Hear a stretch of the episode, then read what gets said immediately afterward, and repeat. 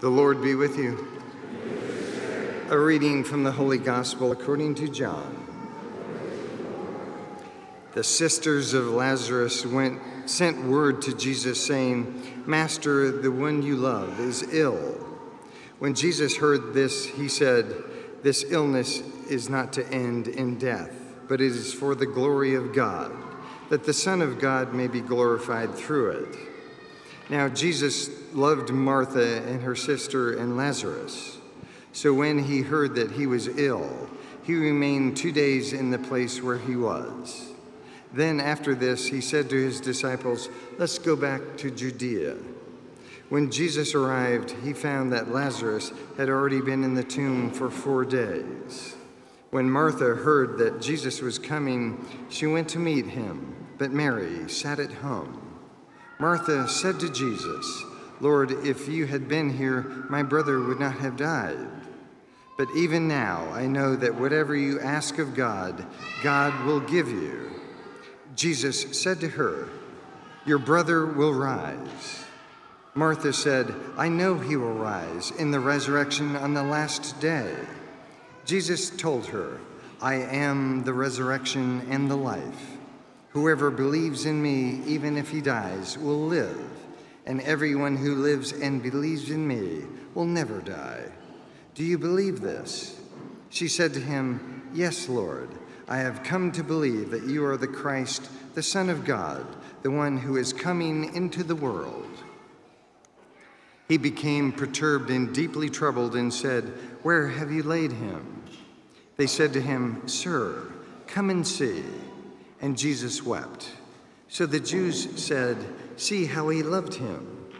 But some of them said, Could not the one who opened the eyes of the blind man have done something for this man that would not have died? So Jesus, perturbed again, came to the tomb. It was a cave, and a stone lay across it. Jesus said, Take away the stone. Martha, the dead man's sister, said to him, Lord, by now there will be a stench.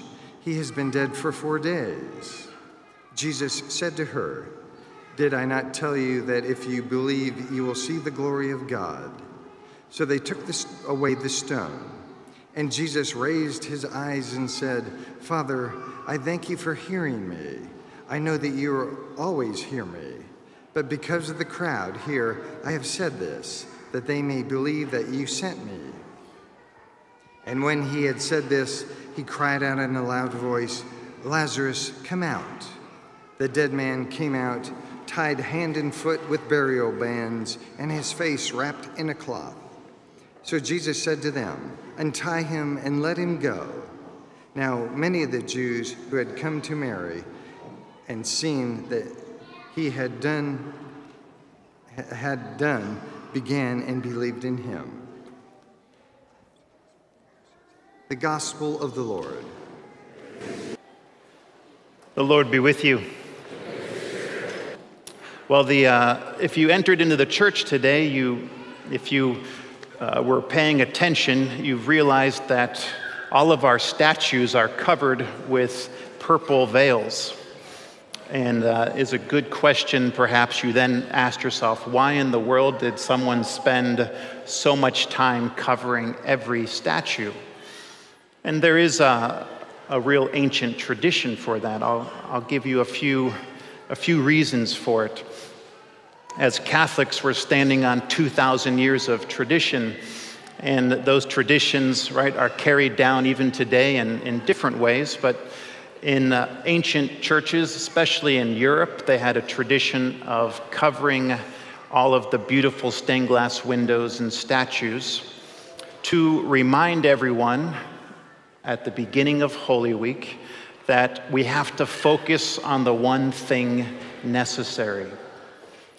In our Christian faith, there's a lot of beautiful realities, right? We have, you can't see her now, but Mary's statue. There's a whole lot about Mary as our spiritual mother that we can think about. And over here, we have Joseph, who's hiding under his little purple veil. And there's so many beautiful truths about the life of Joseph.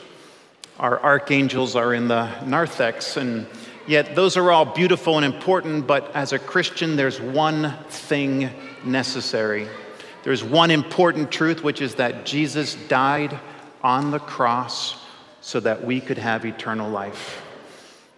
So, the first unveiling, you could say, on Good Friday, the first image that we have will be Jesus on the crucifix. That will be unveiled.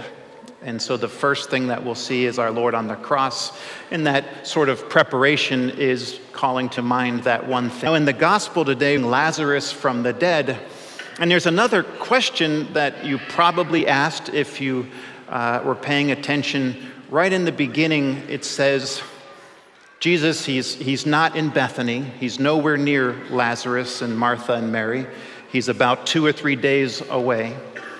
And some messenger comes in, probably breathless from the long journey. They finally found Jesus and they said, Jesus, Lazarus is dying. And John writes that because Jesus loved Lazarus, he stayed two more days where he was. Doesn't make any sense. If someone told you that a loved one is dying and in the hospital, you would drop everything and go there, right? That's what love does. How is it that Jesus, loving Lazarus, made him wait two more days, arrive two days later, so four days later, and Lazarus is dead? Martha and Mary are wrestling with this a little bit because they knew they sent messengers to Jesus, and they're maybe being a little passive aggressive when he shows up. Martha and Mary basically say, Lord, we know that if you were here, if you were here, if you hadn't arrived late, Lazarus wouldn't have died.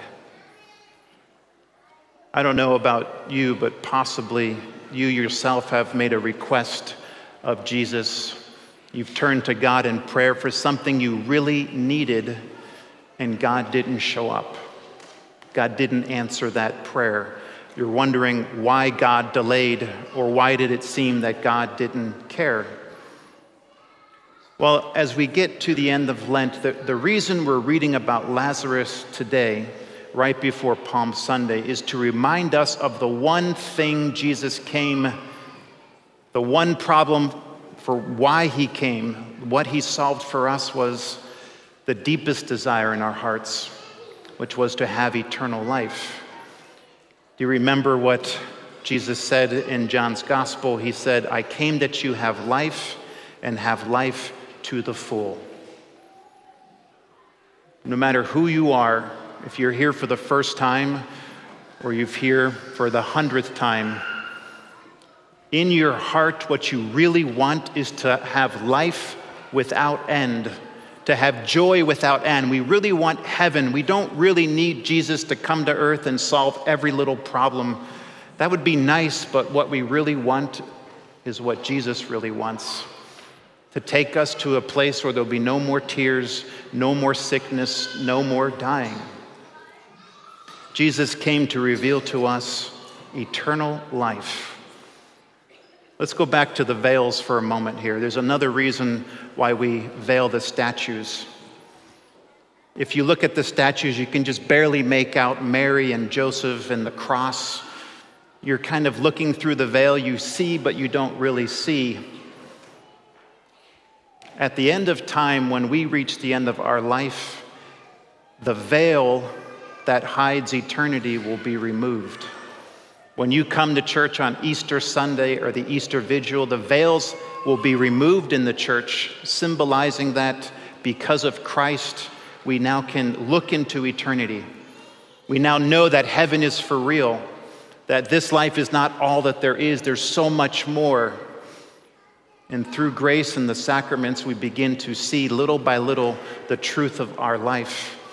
At the end of time, our Lord will meet us there. There'll be no more veils, it'll all be clear, and you'll see your life the way God saw your life. You'll see those moments when God didn't answer those prayers for those good things that you asked Him for, and you'll understand why. Martha and Mary and Lazarus, just imagine the beautiful moment when Lazarus comes out of the tomb and they realize what Jesus had done, and they gather around Jesus Perhaps they shared a meal. They no longer doubted anything. Life finally made sense. And even though they were all going to die again, they knew that that death would not be the end. So today, as we get ready for Holy Week and we open our hearts to the Lord's blessings and graces, let us pray that little by little the veils that cover our eyes, the veils that make us blind to God's grace in our life today, that through prayer and grace that those veils will slowly be taken away so that we can live the beauty and the truth and the goodness of what it means to be a Christian. In the name of the Father and of the Son and of the Holy Spirit, amen.